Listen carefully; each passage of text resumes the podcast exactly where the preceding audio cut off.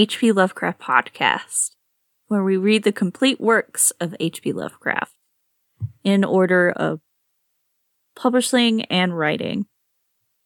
Uh, today we'll be reading the second part of Reanimator. Uh, my name is Faith, and with me today is somebody who's just like way too in love with their friend and is probably going to murder somebody over it. Jesse. Hi, hi. It's it's not you, Baka. What, the person getting murdered? no, it's not my friend who I'm like really in love with. oh, okay.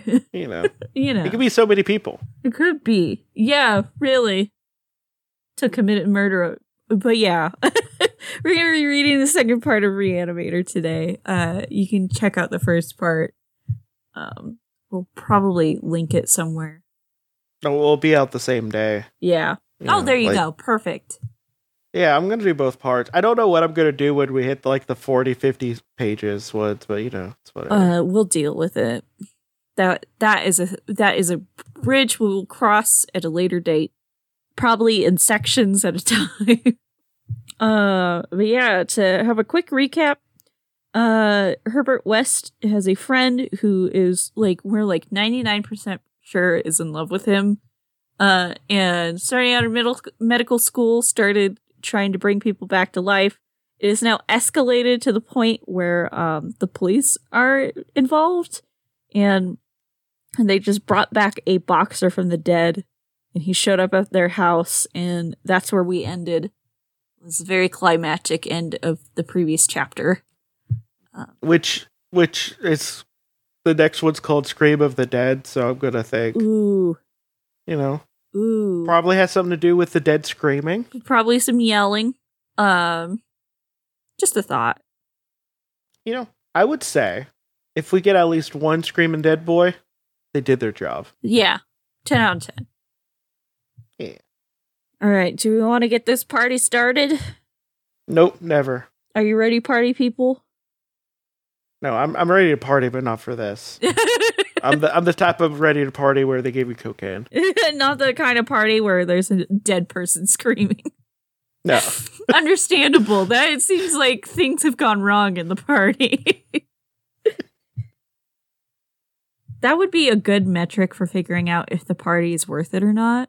Like you walk in, they give you a bump of coke, or there's just like the hollowed screams of a zombie somewhere in the distance. I mean it could be both. I just need the coke. to get through the zombie. there you go. I mean, there's a, there's a there's a zombie just in the corner over there yelling at me. Uh, but you know, you know, Honestly, if I'm drunk enough, I will not notice a lot of things. All right. Um yeah, so we are at chapter 4 of Herbert West Reanimator by H.P. Lovecraft, and it's called Scream of the Dead. ah. By the way, I'm dead. Ah. Very scary. I know. Oh, look, we're starting off right away. The scream of a dead man gave to me that acute and added horror of Herbert West, which harassed the latter years of our companionship. It is natural that such a thing as a dead man's scream should give horror, for it is obviously not a pleasing or ordinary occurrence. But I was used to similar experiences, hence suffered on this occasion only because of a particular circumstance. And, as I have implied, it was not of the dead man himself that I became afraid. I like how he's like, I'm just used to this shit by now. You know, it wasn't the it wasn't the dead person or anything. It's just like they got me on a wrong bad day. Yeah.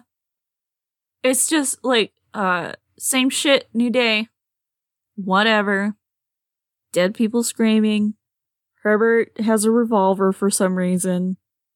Whatever. Herbert West, whose associate and assistant I was, possessed scientific interests far beyond the usual routine of a village physician. That was why, when establishing his practice in Bolton, he had chosen an isolated house near the potter's field. Briefly and brutally stated, West's sole absorbing interest was a secret study of the phenomena of life as its cessation, leading toward the reanimation of the dead through injections of an excitant solution. For this ghastly experimenting, it was necessary to have a constant supply of very fresh human bodies. Very fresh because even the least decay hopelessly damaged the brain structure. And human because we found that the solution had to be compounded differently for different types of organisms. Scores of rabbits and guinea pigs had been killed and treated, but their trail was a blind one. West had never fully succeeded because he had never been able to secure a corpse sufficiently fresh.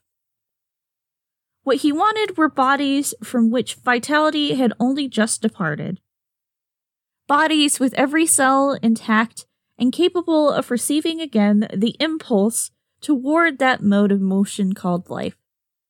There was hope that this second and artificial life might be made perpetual by repetitions of the injection. But we had learned that an ordinary natural life would not respond to the action. To establish the artificial motion, natural life must be extinct. The specimens must be very fresh, but genuinely dead. They can't be that fake dead. Okay, so again, they're just saying, "Hey, we need to stab someone." Hey, we're gonna quick." murder somebody later. Like it, it's just, it's, it's like he knows it's just like he's, he's teasing you too just hard. feel it. just do it already. You just know? murder somebody. Who cares? It's like it's like the 1900 like turn of the century. Nobody's going to catch you. It is 2020 and like 40% of all murders still go unsolved. Whatever. You're to get away with it. yeah. You just have to be smart about it. That's all.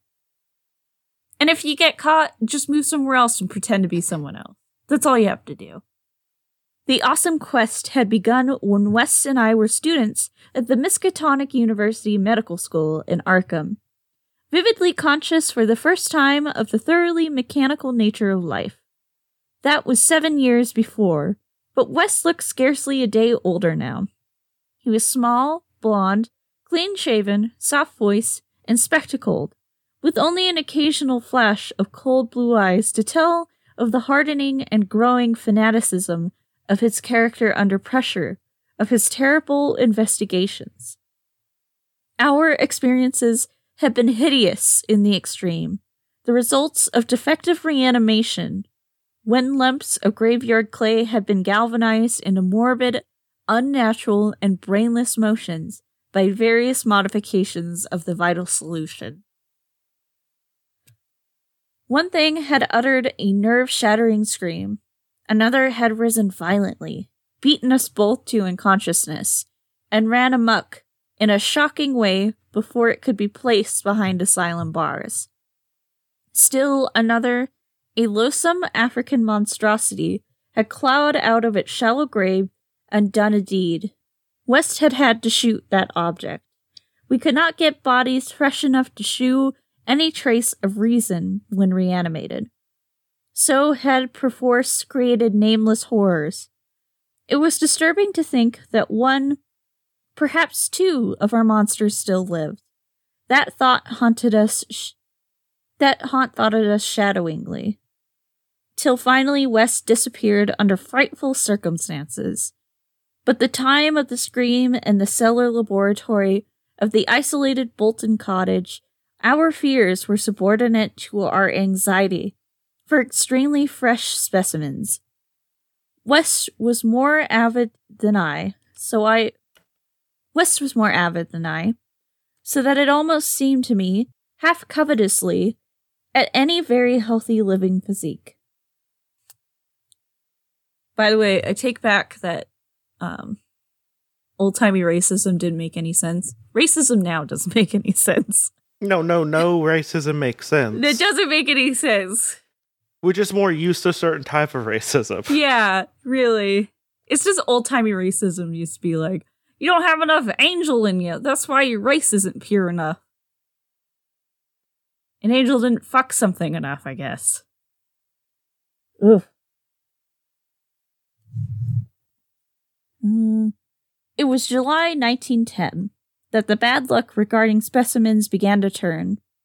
I had been on a long visit to my parents in Illinois, and upon my return found West in a state of singular elation. He had, he told me excitedly, in all likelihood solved the problem of freshness through an approach from an entirely new angle. That of artificial preservation. I had known that he was working on a new and highly unusual embalming compound, and was not surprised that it had turned out well. But until he explained the details, I was rather puzzled as to how a compound could help in our work.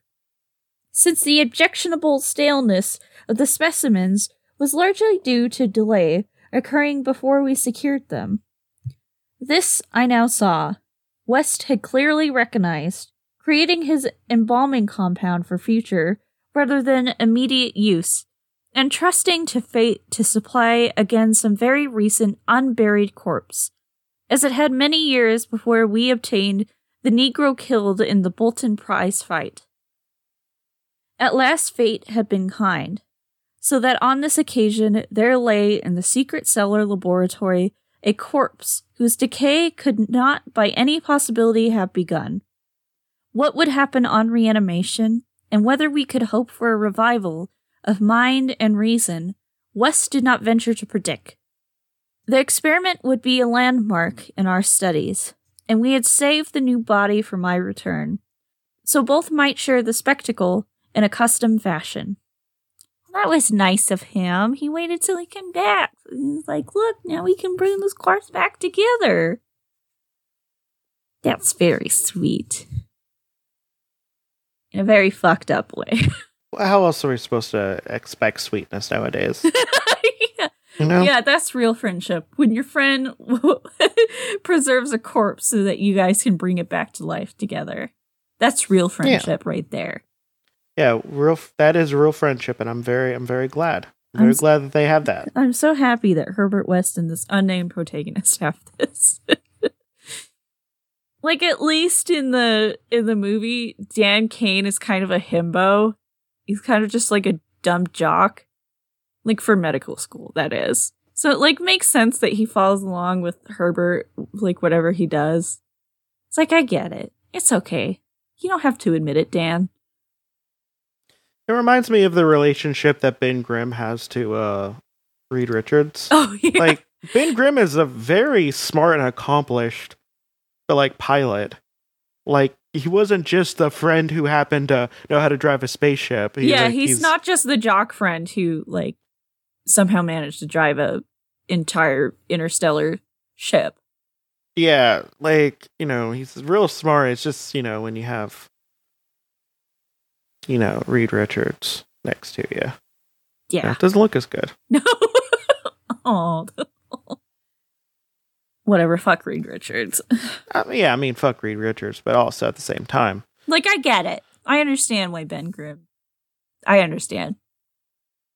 When someone overshadows you like that, it's kind of hard. uh, West told me how he had obtained the specimen.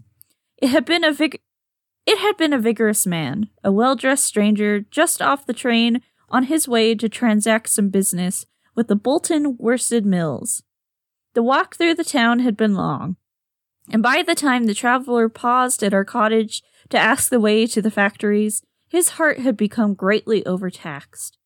He had refused a stimulant and had suddenly dropped dead only a moment later. The body, as might be expected, seemed to West a heaven sent gift.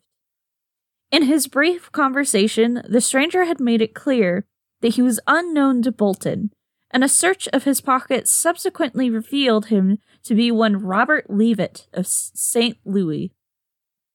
Apparently, without a family to make instant inquiries about his disappearance. If this man could not be restored to life, no one would know of our experiment. We buried our materials in a dense strip of woods between the house and the potter's field.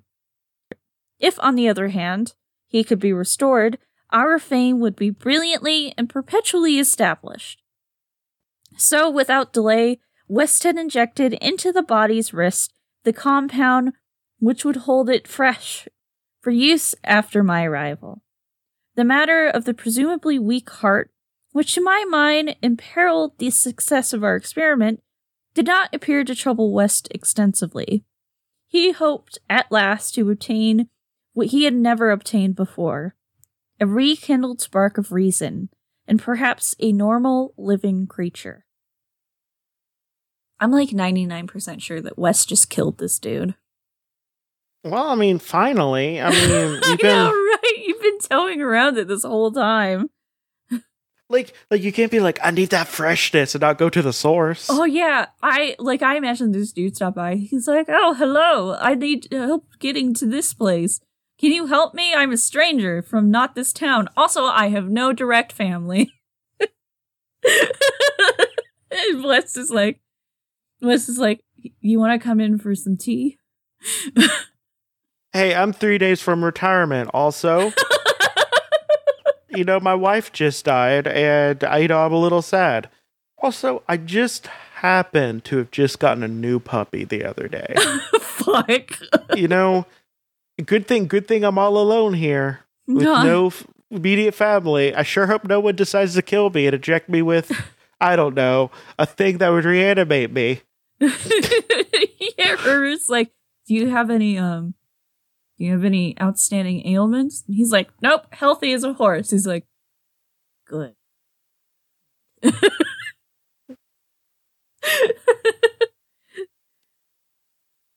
this man was just asking to get murdered. So, yeah. on the night of July 18th, 1910, Herbert West and I stood in the cellar laboratory and gazed at a white, silent figure beneath the dazzling arc light.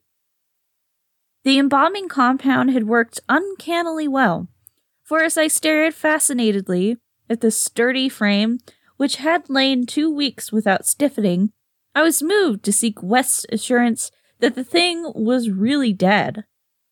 This assurance he gave readily enough reminding me that the reanimating solution was never used without careful tests as to life, since it could have no effect if any of the original vitality were present. As West proceeded to take preliminary steps, I was impressed by the I was impressed by the vast intricacy of the new experiment. An intricacy so vast that he could trust no hand less delicate than his own. Forbidding me to touch the body, he first injected the drug in the wrist, just beside the place his needle had punctured when injecting the embalming compound. This, he said, was to neutralize the compound and release the system to a normal relaxation, so that the reanimating solution might freely work when injected. Slightly later, when a change and gentle tremor seemed to affect the dead limbs, West stuffed a pillow like object violently over the twitching face not withdrawing it until the corpse appeared quiet and ready for our attempt at reanimation. The pale enthusiast now applied some last perfunctory tests for absolute lifelessness, withdrew satisfied, and finally injected into the left arm an accurately measured amount of the vital elixir, prepared during the afternoon with greater care than we had used since college days, when our feet were new and groping. I cannot express the wild, breathless suspense with which we waited for results on this first really fresh on this first really fresh specimen. The first we could reasonably expect to open his lips in rational speech, perhaps to tell us of what it had seen beyond the unfathomable abyss. Yeah, he totally murdered this dude. West was a materialist, believing in no soul and attributing all the working of consciousness to bodily phenomena. Consequently, he looked for no revelation of hideous secrets from gulfs and caverns beyond death's barrier. I did not wholly agree with him theoretically, yet held vague instinctive remnants instinctive remnants of the primitive faith of my forefathers, so that I could not help eyeing the corpse with a certain amount of awe and terrible expectations. Besides, I could not extract from my memory that hideous, inhuman shriek we heard on the night we tried our first experiment in the deserted farmhouse at Arkham. Very little time had elapsed before I saw the attempt was not to be a total failure.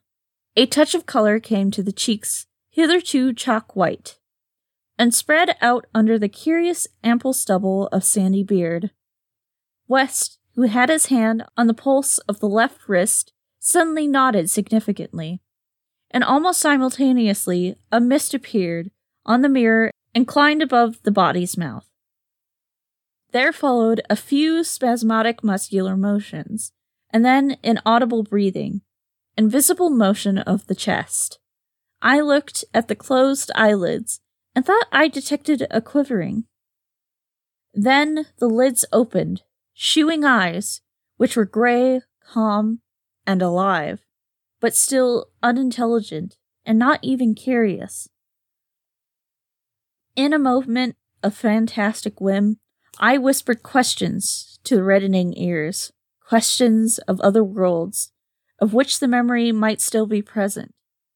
Subsequent terror drove them from my mind, but I think the last one, which I repeated, was, Where have you been?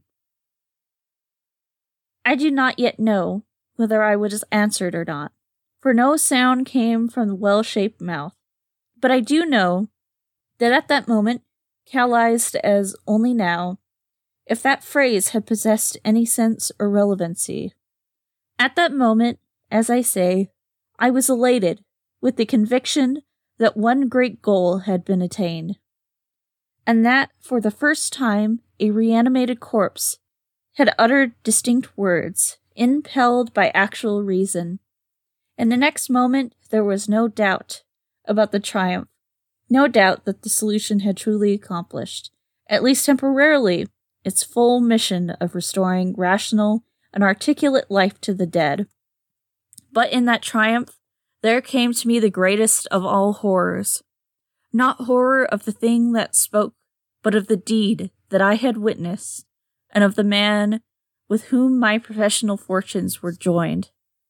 For that very fresh body, at last writhing into full and terrifying consciousness, with eyes dilated at the memory of its last scene on earth, threw out its frantic hands in a life and death struggle with the air, and suddenly collapsing into a second and final dissolution from which there could be no return, screamed out the cry that will ring eternally in my aching brain.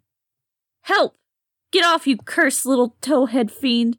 Keep that damn needle away from me. So he did kill him. I like uh I know what they mean by towhead. It's supposed to be like blonde. Yeah. But I like to think of uh you know, their head looks like a toe. I know. I think, Or I toe. think that each time. I imagine the the things from Spy Kids. Oh yeah. I imagine those things in Herbert West's place. but it's like wearing glasses. Oh boy. See, uh, this dude has to be like a himbo or something. well, I mean, I guess doesn't mean maybe he was just so in love with Herbert, he can't believe that he would murder somebody. he was he was always complaining about it's not fresh enough. The only way you can get fresh dead bodies is if you murder Yeah. it. It's like if I if it's even if dead dead for five minutes, it's gonna not be able to. We're not gonna be able to We're use not going it. be able to use Hmm, I wonder how you get a body less than five minutes dead. Hmm, I wonder. Maybe you put it in a coma and then smother it. I still love the idea of that guy showing up. He's like, hey, it's me. I'm perfectly healthy. Also, I have no immediate family. Boy, I sure love being in this town where nobody knows me. hey, what's that needle you got there? It sure would suck if someone I don't know put me in a coma and then killed me, then reanimated my body. Hmm. Good thing that can't happen in this town that no one knows me. Where nobody's expecting me. oh my god. Chapter 5 The Horror from the Shadows. Many men have related hideous things, not mentioned in print, which happened on the battlefields of the Great War. Some of these things have made me faint, others have convulsed me with devastating nausea, while still others have made me tremble and look behind me in the dark. Yet, despite the worst of them, I believe I can myself relate the most hideous thing of all the shocking, the unnatural, the unbelievable horror from the shadows. In 1915, I was positioned in the rank of first lieutenant in a Canadian regiment of Flanders, one of many Americans to precede the government itself into the gigantic struggle. I had not entered the army on my own initiative, but rather as a natural result of the enlistment of the man whose indispensable assistant I was, the celebrated Boston surgical specialist, Dr. Herbert West. Dr. West had been avid for a chance to serve as surgeon in a great war, and when the chance had come, he carried me with him, almost against my will. There were reasons why I would have been glad to let the war separate us, reasons why I found the practice of medicine and the companionship of West more and more irritating. But when he had gone to Ottawa, and through a colleague's influence secured a medical commission as major, I cannot resist the imperious persuasion of one determined that I should accompany him with my usual capacity. When I say that Dr. West was avid to serve in battle, I do not mean to imply that he was either naturally warlike or anxious for the safety of civilization. Well, just call him an out there. He's like, he doesn't give a shit about humanity.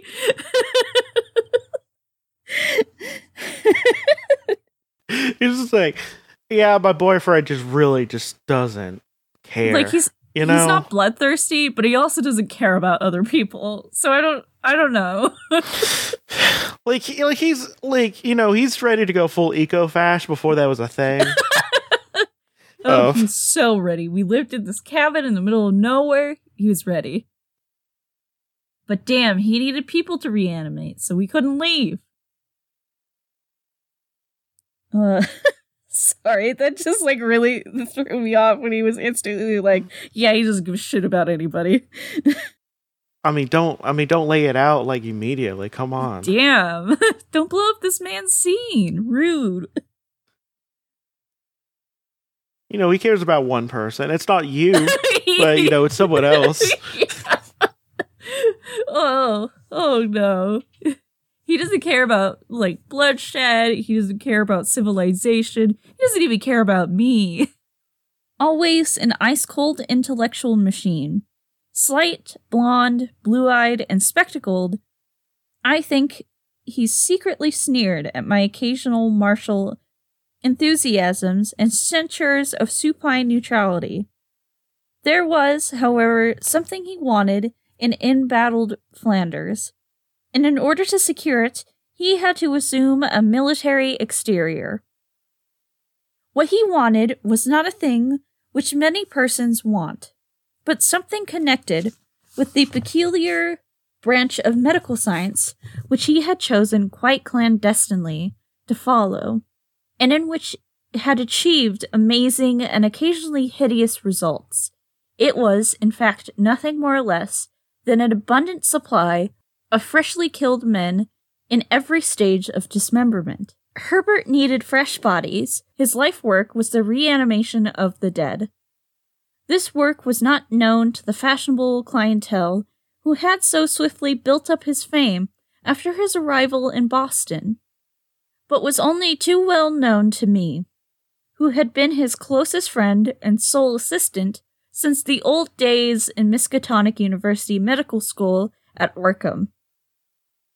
It was in those college days that he had begun his terrible experiments, first on small animals, then on human bodies shockingly obtained. There was a solution which he had injected into the veins of dead things, and if they were fresh enough, they responded in strange ways. He had much trouble in discovering the proper formula, for each type of organism was found to need stimulus especially adapted to it. Terror stalked him when he reflected on his partial failures, nameless things resulting from imperfect solutions, or from bodies insufficiently fresh. A certain number of these failures had remained alive. One was in an asylum, while others had vanished. And as he thought of conceivable yet virtually impossible eventualities, he often shivered beneath his usual solidity. West had soon learned that absolute freshness was the prime requisite for useful specimens, and had accordingly resorted to frightful and unnatural experiments in body snatching. In college, and during our early practice together in the factory town of Bolton, my attitude towards him had been largely one of fascinated admiration. But as his boldness and methods grew, I began to develop a gnawing fear. I did not like the way he looked at healthy living bodies. No, I just like how can you not see this, dude? Yeah, like like he's just like you know he's gonna be like, oh, I, I need the freshness. Mm, I love fresh bodies. Num num num num num num. And nom nom nom nom. like, like, like all he wa- all he wants is some like just real some some real old like he wants like the blue rare bodies, you know. oh fuck. Yeah, whatever whenever he looks at uh, whenever he looks at uh, live bodies, it's like, mm, Hmm. Mm, that could be a dead thing that I make alive. You know, that could be dead right now. Wouldn't that be nice? It's like, no, Herbert, no. Stop. Her- Herb, come on, stop it. Herbs, down We're at a party. Herb, we're trying to make That's my friend. Herb, we're trying to make friends. Can you keep it on the down low for just like a little bit longer? I did not like the way he looked at healthy living bodies. And then there came a nightmarish session in the cellar laboratory when I learned that a certain specimen had been a living body when he secured it. That was the first time he had ever been able to revive the quality of rational thought in a corpse. And his success, obtained at such a loathsome cost, had completely hardened him. Of his methods in the intervening five years, I dare not speak. I was held to him by sheer force of fear, and witnessed sights that no human tongue can repeat. Gradually, I came to find Herbert West himself more horrible than anything he did. That was when it dawned on me that this once normal scientific zeal for prolonging life had subtly degenerated into mere morbid and ghoulish curiosity and secret sense of charnel picturesqueness. And charnel picturesqueness. His interest became a hellish and perverse addiction to the repellently and fiendishly abnormal. He gloated calmly over artificial monstrosities, which would make most healthy men drop dead from fright and disgust. He became, behind his pallid intellectuality, a fastidious Baudelaire of physical experiment, a languid Elagabalus of the tombs. Is that the name of the guy from um, The Outsider? Is that what his Mm, actual maybe. name is? Maybe I don't I know. miss him. I do. It's been a while since we had a happy little gobbo boy. I miss our ghoul boy. I miss him running around being happy. Why can't people in these stories why can't people in these stories be happy like him? He gets to run around and swim in rivers and steal food from people. Dangers he met unflinchingly. Crimes he committed unmoved. I think the climax came when he had proved his point that rational life can be restored, and had sought new worlds to conquer by experimenting on the reanimation of detached parts of bodies. He had wild and original ideas on the independent vital properties of organic cells and nerve tissue separated from natural physiological systems, and achieved some hideous preliminary results in the form of never dying, artificially nourished tissue obtained from the newly hatched eggs of indescribable tropical reptile. Two biological. What? What? what? What? Hideous What? preliminary results from the form of never dying, artificially nourished tissue obtained from nearly hat from nearly hatched eggs of indescribable tropical reptile. What don't you get? he's he, he's reanimating iguanas. Okay, okay, okay. That makes more You can describe sense. an iguana I was just like, though. Like, how did you? How did you? Herbert West, just say it's a lizard. It's okay. You just say it's a It's lizard. a it's a lizard. you know, it's a lizard boy. Lizzo. Just say that. It's okay. I know that is very that really does start you off. that whole sentence has a lot in it. Uh, Like I was just like, we were talking about just killing dudes, and now you're just like lizards all of a He's sudden. like, look at I can bring these lizards parts of these lizards back to life. Woo boy. you brought back whole ass humans. I don't care about the Well, lizard. Well, I mean, I care I a little. brought back I would the like lizard a, leg. It's like great. cool. Do you bring back a person Wow. before? Like I'm pretty sure they brought back like several people in this story Yeah. alone. Yeah. At least five that we know of. That were explicitly brought back, that is. Uh two of which are still alive. Well maybe. One is definitely alive. The other one questionable. Two biological points he was exceedingly anxious to settle. First, whether any amount of consciousness and rational action be possible without the brain, proceeding from the spinal cord and various nerve centers, and second, whether any kind of ethereal entangled relation distinct from the material cells may exist to link the surgically separated parts of what was previously a single living organism. All this research work required a prodigious supply of freshly slaughtered human flesh. And that was why Herbert West had entered the Great War.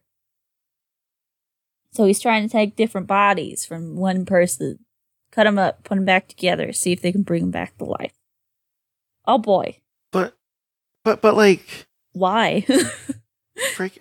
Okay, so I know this is probably isn't a world where Mary Shelley wrote Frankenstein already. yeah, Herbert West But, didn't have a stepping stone. No, like I feel like I, f- I feel like you would have went with the parts of a body before, yeah. Like Yeah. right. Like that would be easier at least. I mean, at least some form of easier. Yeah. It's easier to take like a hand here and there, you know, Yeah.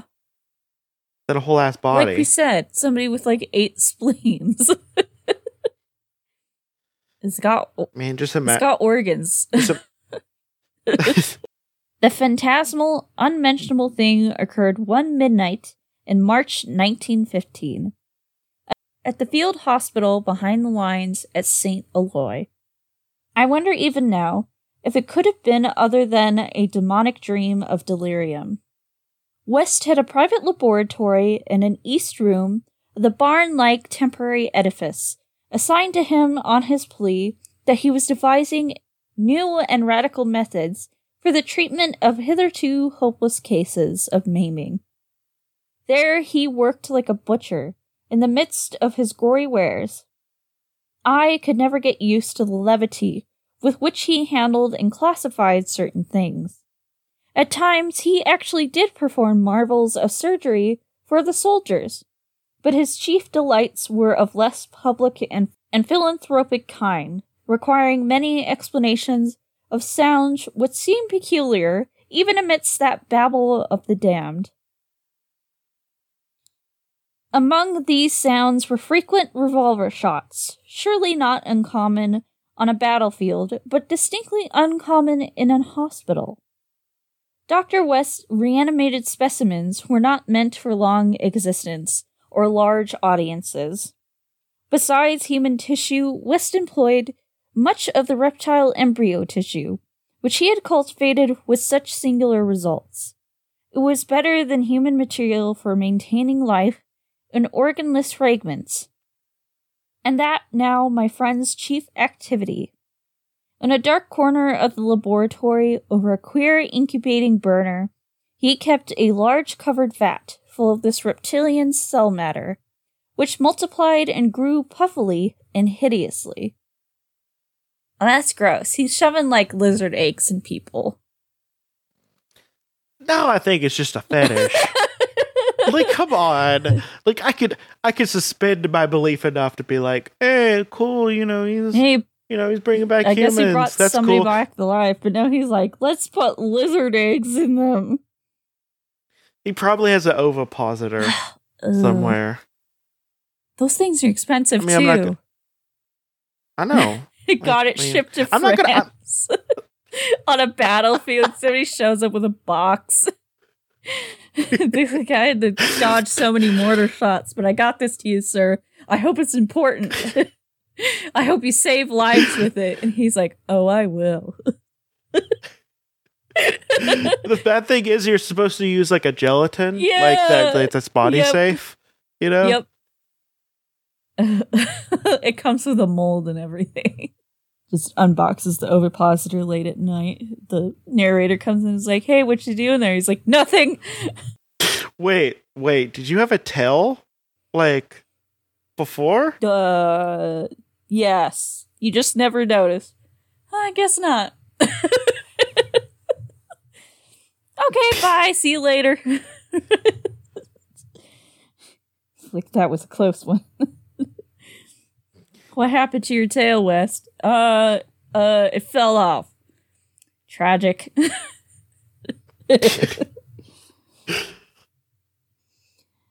On the night of which I speak, we had a splendid new specimen.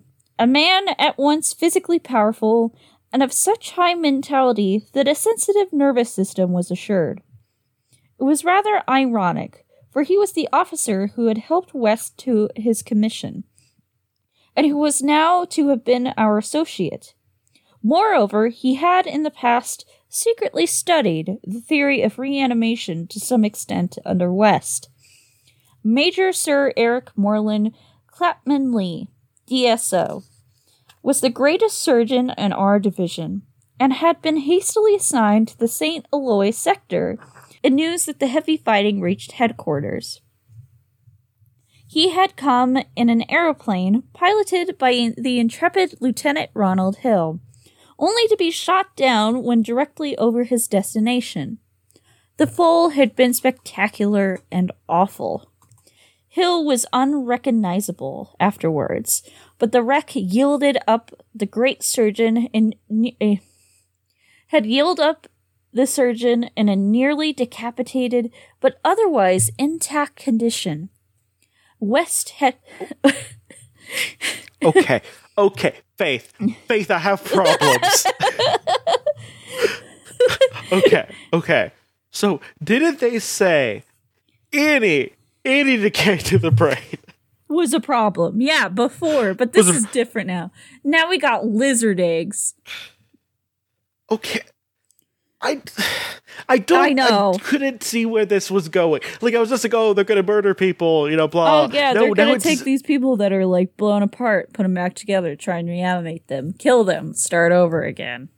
But yeah, this is oof. This is something new. How do you get perfectly decapitated in a fucking plane crash, too? Uh, I mean, you can you can do it in a lot of different ways. I mean, yeah. I would. I mean, I mean, perfectly decapitated. I'm gonna say, you know, low chance, Yeah. but at the same time, you know, technically anything is uh, possible on a long enough time scale. It's true. It's know. true. Anything is probable, nothing is impossible. West had greedily seized the lifeless thing which had once been his friend and fellow scholar, and I shuddered when he finished severing the head, placed it in his hellish vat of pulpy reptile tissue to preserve it for future experiments, and proceeded to treat the decapitated body on the operating table. He injected new blood, joined certain veins, arteries, and nerves at the headless neck, and closed the ghastly aperture with engrafted skin from an unidentified specimen, which had borne an officer's uniform. I knew what he wanted to see if this highly organized body could exhibit, without its head, any of the signs of mental life which had distinguished Sir Eric Moreland Clackman Lee. Once a student of reanimation, his silent trunk was now gruesomely called upon to, ex- to exemplify it. His now I'm sorry. Did you say? Did you say solid chonk? solid trunk.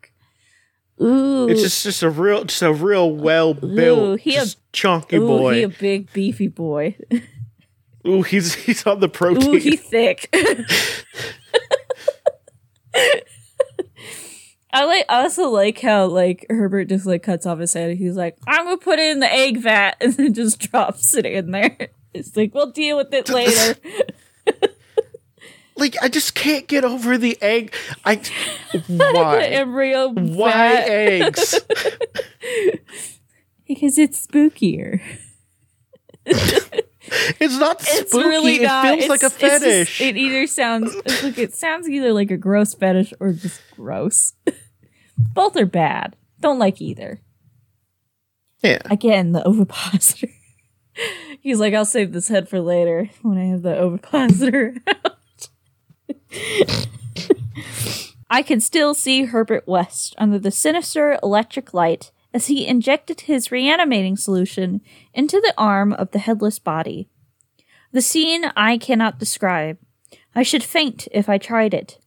For there is madness in a room full of classified charnel things, with blood and lesser human debris, almost ankle deep on the slimy floor, with hideous reptilian abnormalities sprouting, bubbling, and baking over in a winking bluish green specter of dim flame and a far corner of black shadows. I like he's like knee deep in gore. There's a fucking egg vat. There's an ovipositor in one of the corners. It's a wild time. Why doesn't he just leave I know, already? right? Just leave. I know, just leave. I know, sweetie. I know you're in love with him, but he doesn't love you back. Here's the thing. It's not hard to just become a completely different person now if you move a few states over. It's over. true. People do it all the fucking time. It's not hard to become a new person. No. Just move to the town over. Go five miles away. He won't find you. I know, right? Like I don't think he would want to either. He'd be like, I guess he's gone. I guess I can use my ovipositor in peace now. it's just I just I don't really don't think. Herbert would notice if you were gone. He'd be like, I guess I have to carry the bodies on my own, which kind of sucks, but the spended. the specimen, as West repeatedly observed, had a splendid nervous system. Much was expected of it, and as a few twitching motions began to appear, I could see the feverish interest on West's face. He was ready, I think, to see proof of his increasingly strong opinion that consciousness, reason, and personality can exist independently of the brain. That man has no central connective spirit, but is merely a machine of nervous matter, each section more or less complete in itself. In one triumphant demonstration, West was about to relegate the mystery of life to the category of myth. The body now twitched more vigorously, and beneath our avid eyes commenced to heave in a frightful way. The arms stirred, just quietly, the legs drew up, and various muscles contracted in a repulsive kind of writhing. Then the headless thing threw out its arms in a gesture which was unmistakably one of desperation. An intelligent desperation, apparently sufficient to prove every theory of Herbert West. Certainly, the nerves were recalling the man's last act of life the struggle to get free of the falling aeroplane. What followed, I shall never positively know. It may have been wholly a hallucination from the shock caused at that instant by the sudden and complete destruction of the building in a cataclysm of German shell fire. Who can gainsay it, since West and I were the only proved survivors?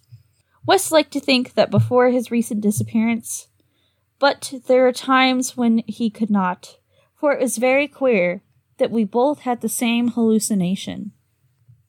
The hideous occurrence itself was very simple, notable only for what it implied. The body on the table had risen with a blind and terrible groping, and we had heard a sound. I should not call that sound a voice, for it was too awful. Yet its timbre was not the most awful thing about it. Neither was its message, for it had merely screamed, Jump, Ronald! For God's sake, jump! The awful thing was its source, for it had come from the large covered vat in that ghoulish corner of crawling black shadows. Wait, wait, who was yelling what? The person from the so the... the head in the vat was yelling. Oh. Okay. And then uh how convenient uh, that they were suddenly bombed. Oh, and they were the only survivors. Hmm. Yeah, it's it's very convenient. Very convenient. All right. We're at the last chapter. Are you ready, Jesse? Oh, I'm real ready to know what other what other things are going to add to What this. are- They're probably going to what be like, hijinks are Dr. West going to get up to? oh, I just realized his ovipositor was probably destroyed. Ah, oh no. that thing was expensive. He, had, he had to pay so much for shipping. Chapter 6 The Tomb Legions. When Dr. Herbert West disappeared a year ago, the Boston police questioned me closely. They suspected that I was holding something back, and perhaps suspected graver things. But I could not tell them the truth, because they would not have believed it. They knew, indeed, that West had been connected with activities beyond the credence of ordinary men. For his hideous experiments in the reanimation of dead bodies had long been too extensive to admit of perfect secrecy. But the final soul shattering catastrophe held elements of demonic fantasy, which make even me doubt the reality of what I saw. I was West's closest friend and only confidential assistant. We had met before in medical school, and from the first I had shared his terrible researches. He had slowly tried to perfect a solution which, injected into the veins of newly deceased, would restore life, a labor demanding an abundance of fresh corpses and therefore involving the most unnatural actions.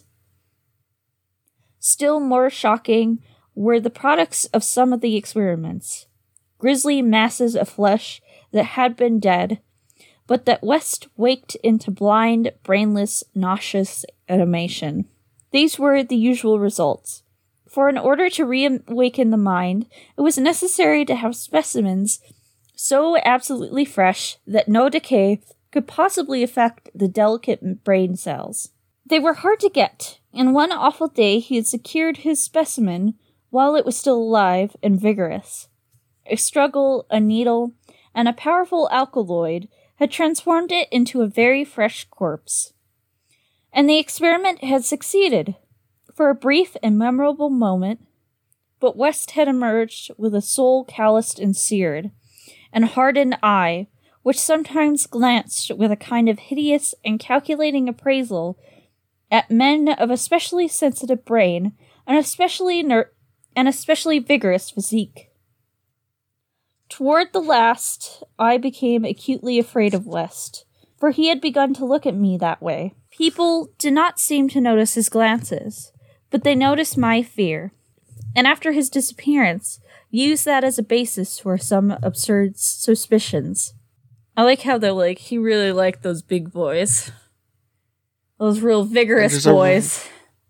Those just he liked them thick. He liked them thick. He liked You- vigorous. You could, s- you could stab. You could you could put more spleens and and eggs and how many eggs, how many spleens can I fit in them? that is the measure of whether I will reanimate somebody or not.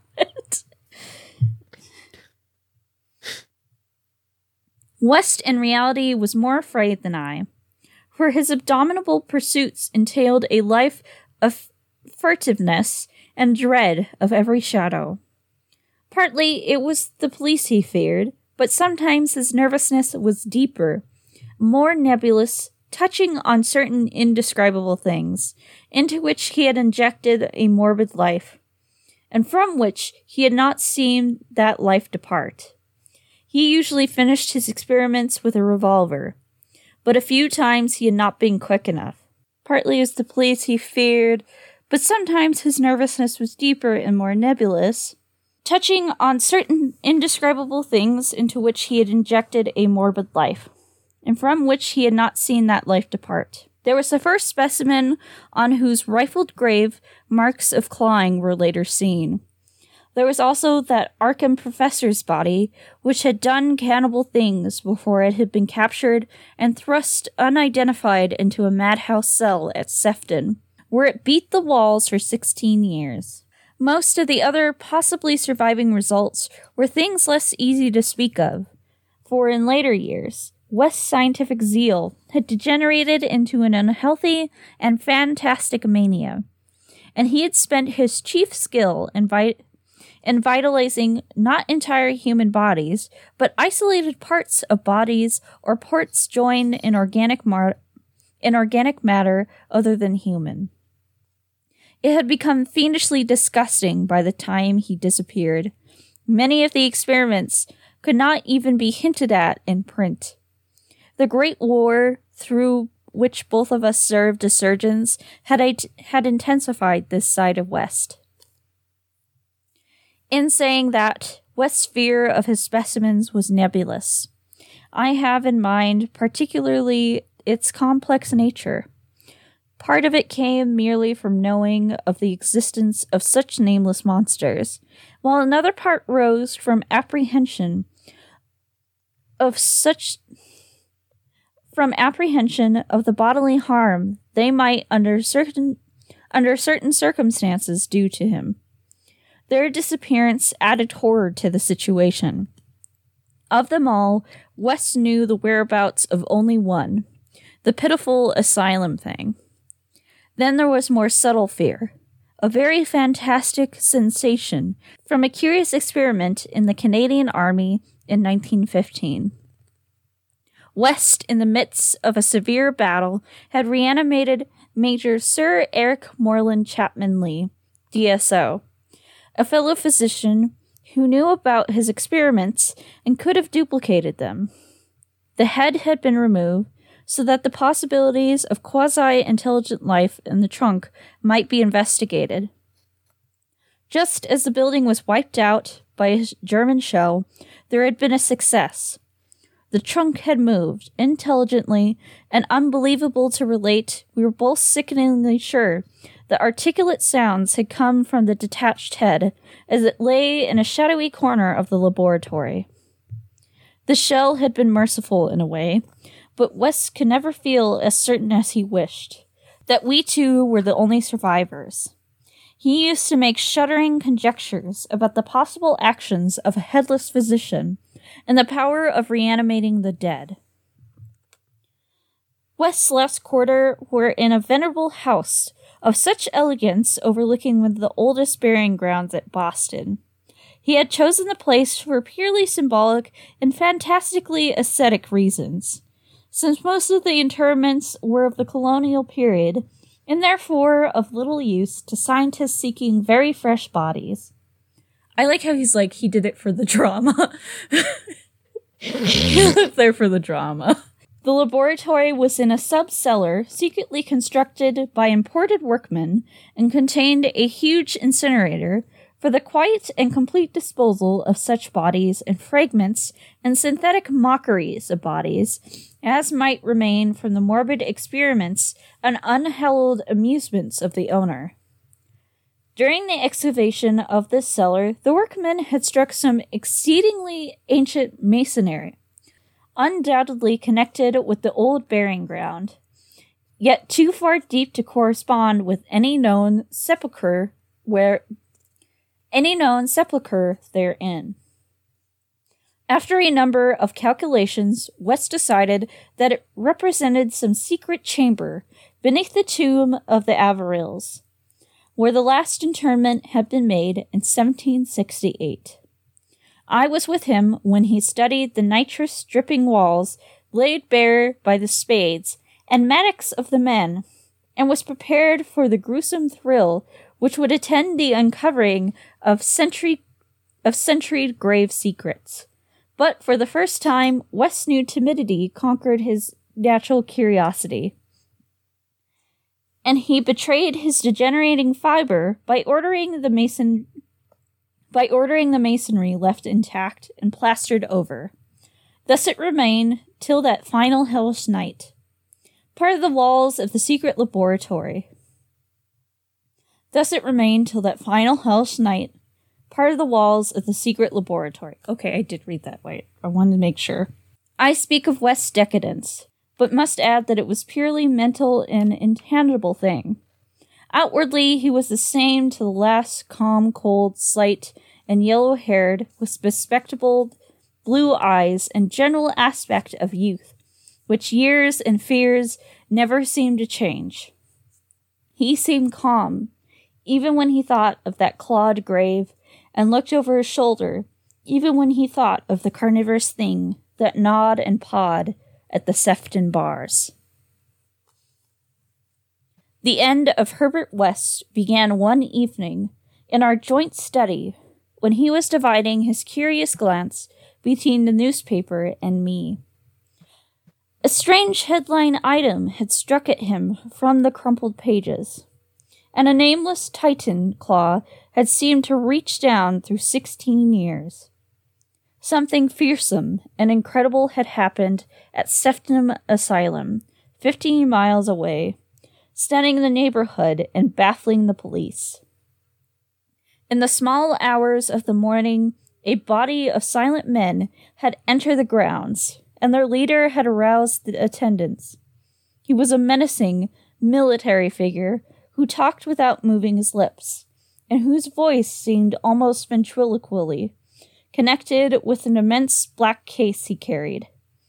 His expressionless face was handsome to the point of radiant beauty, but had shocked the superintendent when the hall light fell on it, for it was a wax face with eyes of painted glass.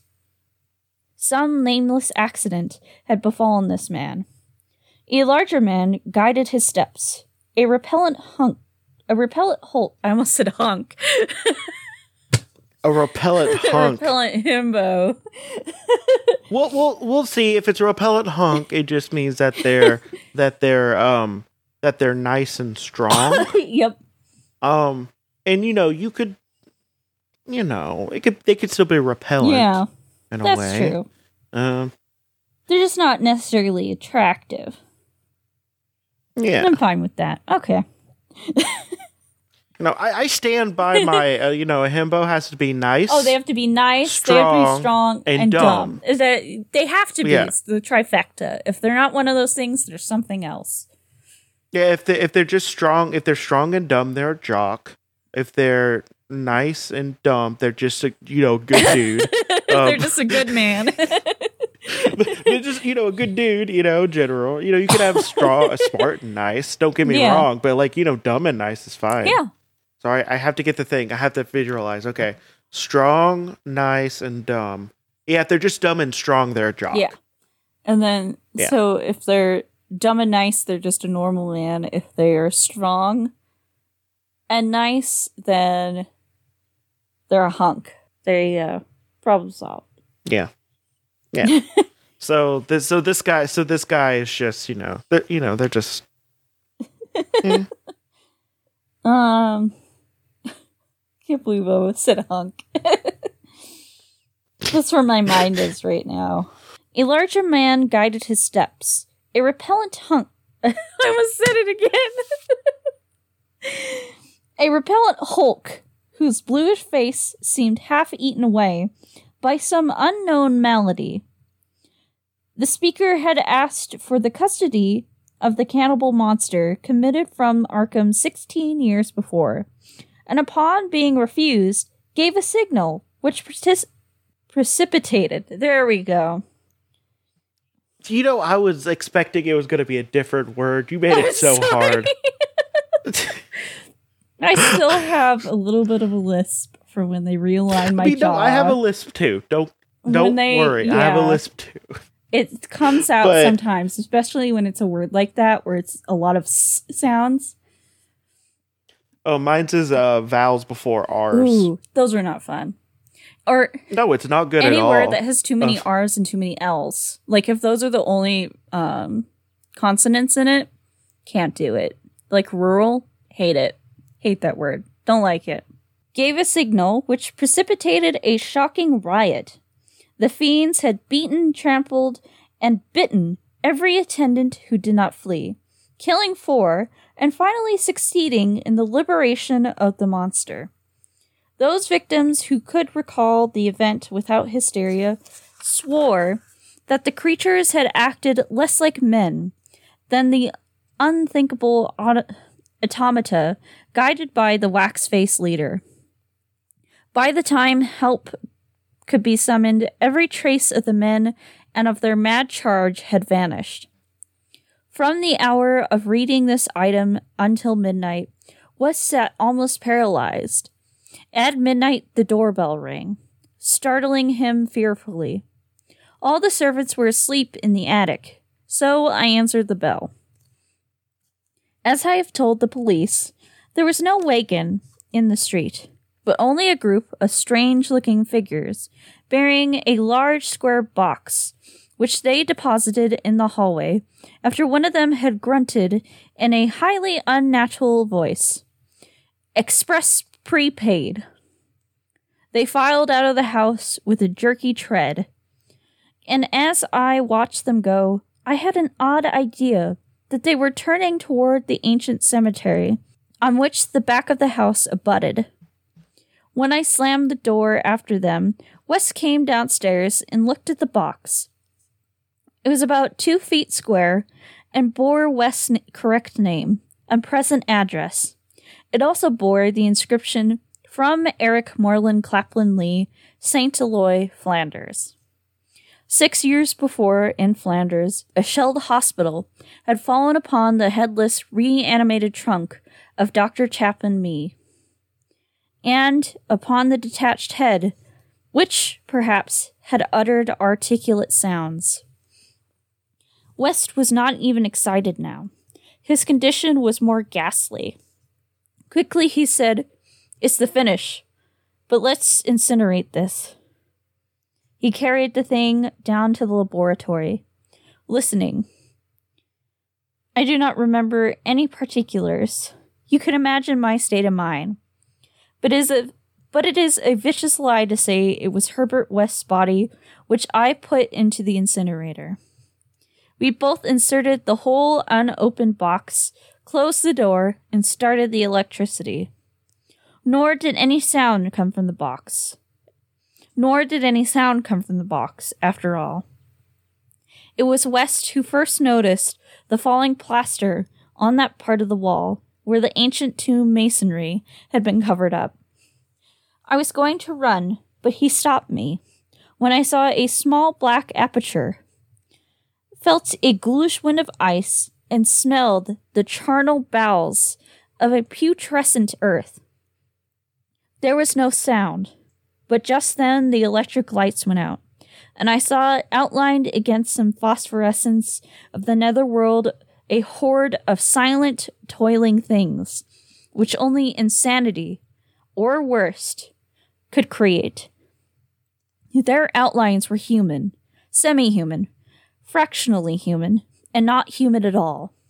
The horde was grotesque was grotesquely heterogeneous. They were removing the stones quietly, one by one, from the centuried wall. And then, as the breaches became large enough, they came out into the laboratory in single file. led by a stalking thing with a beautiful head made of wax. A sort of mad eyed monstrosity behind the leader seized on Herbert West. West did not resist or utter a sound. Then they all sprang at him and tore him to pieces before my eyes, bearing the fragments away into that subterranean vault of fabulous abominations. West's head was carried off by the wax leader, who wore a Canadian officer's uniform. As it disappeared, I saw the blue eyes behind the spectacles were hideously blazing with their first touch of frantic, visible emotion. Servants found me unconscious in the morning. West was gone. The incinerator contained only unidentifiable ashes. Detectives have questioned me, but what can I say? The Sefton tragedy, they will not connect with West. Not that, nor the men with the box, whose existence they deny. I told them of the vault, and they pointed to unbroken plaster wall and laughed. So I told them no more. They imply that I am a madman or a murderer. Probably I am mad, but I might not be mad if those accursed tomb legions had not been so silent. Okay, he, there's no way he's not a murderer. Damn. No, he's definitely murdered. He's definitely murdered like at least a handful of people in the time that they've started. Also, like, I know you have the technology to make something better than a wax goddamn Oh head. yeah. This this was this was during World War One. Yeah. You can make like a cool like metal head or something. Or a porcelain, literally anything. wow, damn. Well, there's a no that one that did get more silly the longer it, really got. did. You could really take tell he was taking the piss out of Yeah. the He's like, fuck it. I'm getting paid. I'm getting paid for all six chapters of this. It doesn't matter. Yeah. Well, um Wow. yeah, like I mean it's yeah, it's a it's a fun story. Like it's just I don't know what else to say but like, you know, cal- calm calm down, Herbert. Yeah, clam the fuck down. Like calm down a little bit. God. Um Keep okay, do your ova your ovipositor business in peace somewhere where nobody else can see you. Also like how do you find a perfectly decapitated head? Uh, I mean, I know I know we said Well, it was almost decapitated. oh, almost. Yeah, he had but to still, finish the like, job. You know, Still, yeah. yeah. In an accident like that, yeah. I like how they described him as being just so handsome. Like even after he was dead and decapitated, they're like he was beautiful. like yeah i don't know i still feel like like can we cl- can we claim can we claim hp as a bicon I can kind of want to. i mean sh- i mean there's there's racist bicon well he's not racist but he wasn't able to fully Yeah. flex his uh flex his uh anti-racism Yeah. thing that he was he kind of died right before he died well, he kind of died yeah that Um, makes it a little But hard. no, I want to. Yeah, I mean, I feel like I feel like uh, people like. I mean, we have Waluigi, which is obviously. Um, also, he has the flag of the NB Oh, he flag, so he's. I can also claim him as well. Does I mean, the colors of the NB flag, so I can claim him as the uh non. He can claim him as the the NB bi, uh, bicon. There you go. Yeah, I mean, even the And, way he um, described Herbert West, he's like, he had these beautiful blue eyes. He's small, he had a soft voice, soft hands. Yeah, wanted to I hold mean, I mean, why not? Let's claim him. Yeah, let's do you it. know, let's claim them. We don't. I mean, we get enough erasure. Not like anyone's Yeah, gonna, you who's- know, say anything about it. It's so absurd. Nobody's gonna be like, you can't do that. No, like I mean, I mean, I feel like we could claim uh, Shakespeare as well, but you know, people are just like, no, Yeah. that's actually Francis Bacon. That's actually Francis, whatever, actually wrote all of that. Shakespeare didn't yeah, his live. Was a sister wrote person. all of it. Um, so, so you Yeah. know, I'm gonna claim. I'm gonna claim him. We'll have him. yeah, We're we're making it right here. Like we're making the we, claim we right get here. Edna St. Vincent Millay and we get H.P. Lovecraft. yeah, H.P. Lovecraft is a bicon. Love it. Into it. He he loved cats. He was he was horribly depressed all, all the, time. the time. Um, I don't know if he sat well, but you know, now I have to look up a picture know. of H.P. Lovecraft sitting. I feel like he cuffed his pants. I feel like I've seen that at least once. Lovecraft sitting. I love him. He's being weird. Okay, no, but you know, I'm. Uh, I mean, he probably shot. He probably did some finger guns and some thumbs up, right? Which they, I need to ask you, what type of what type of buy are you? Are you fingers gun or thumbs up? Uh, depends on the moment. See, I'm I'm more of a I'm I'm a I'm a thumbs up person, like all the way. I like thumbs up, but there's also a time for finger guns. I mean, there's a time for finger guns, but I'm also I'm normally not in that situation. Yeah, same. So I guess I'm a thing, thumbs like, up I'm- by. Yeah, okay. Yeah. I, I'm literally sitting in a beanbag chair instead of an actual chair, so I, I think you know where I where I stand on the sitting weird situation. Oh, I always am sitting in some strange way. oh, they they made a chair for the buys, uh, by the way. Um uh I'll need to link you to it, but it's a chair that you can put anywhere, any way you want, pretty much. Like it has wings. oh my and god, you I can, love it. It's like a hundred different it. things. Like you could even you could even have it to where like you're kind of perching. Yeah, a see, little bit. that's my that is Like- my ideal is perch like some sort of horrible gargoyle. But usually, I like to I usually end up sitting pretty like a bow legged.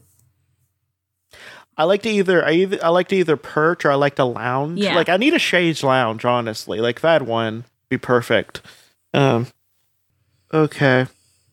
Um well we need to end this uh, because I'm about to get cookies in like five Yeah. minutes. So I can feel I Um, can feel the do- fever coming from my flu shot. okay, let's do let's uh let's rank this. uh, yes, HP Listcraft, let's go. A list of mania. Think less but see it grow. Love it. okay, so ooh, HP Listcraft. Let's do So- this. I'm ready. So it's Herbert West. West the reanimator. Animator. Okay, so I'm gonna be honest. Mhm. As wacky as this was, and I, it, this is a good story. I don't think I'm putting in the first Uh, 15 because no. the first 15 are really Yeah. good. I was thinking that too. Um, now, now temple. The temple is 15. Okay. The what's underneath that is picture in the house. I'm gonna put picture in the house above Yeah. that. What about nameless city? I'd put it above Nameless City. Well, Mm, no, wait, sorry. I'm thinking about the Quest of Iranon. Sorry. Yeah, you know, yeah, the Nameless thinking- no, City Nameless was the one with the crocodile people. yeah, no, that one, that one's uh, way too funny to be. Would- you know, if, if there's a comedy one, it's the Nameless City. Be like, wow, look at these hieroglyphs about this guy who got eaten. wow. He looks a lot like me. Wait, it says it says, "Hey, put your hand in this door if you want to get bitten." Ah, oh no, that ain't. That's probably like a metaphor. Oh no. Hey, look, there's this picture of this guy getting torn apart by these uh cro- these crocodile people that are you know are like they're all around me. Uh, he even has a name tag and it has my name on it, but I'm sure that's just a coincidence. See, I'm gonna, I'm gonna, I kind of want to jump down to either other gods or Beyond the Wall of Sleep. um, hmm. would you put it above Beyond the Wall of Sleep? I think I would put it above Beyond the Wall Yeah. of Sleep, but not. I, I like. See, I like the other I gods too much because again, that, one's also old- very that funny. old man yelling at the moon. Just, oh, like he's just like my hands are rated G for gods.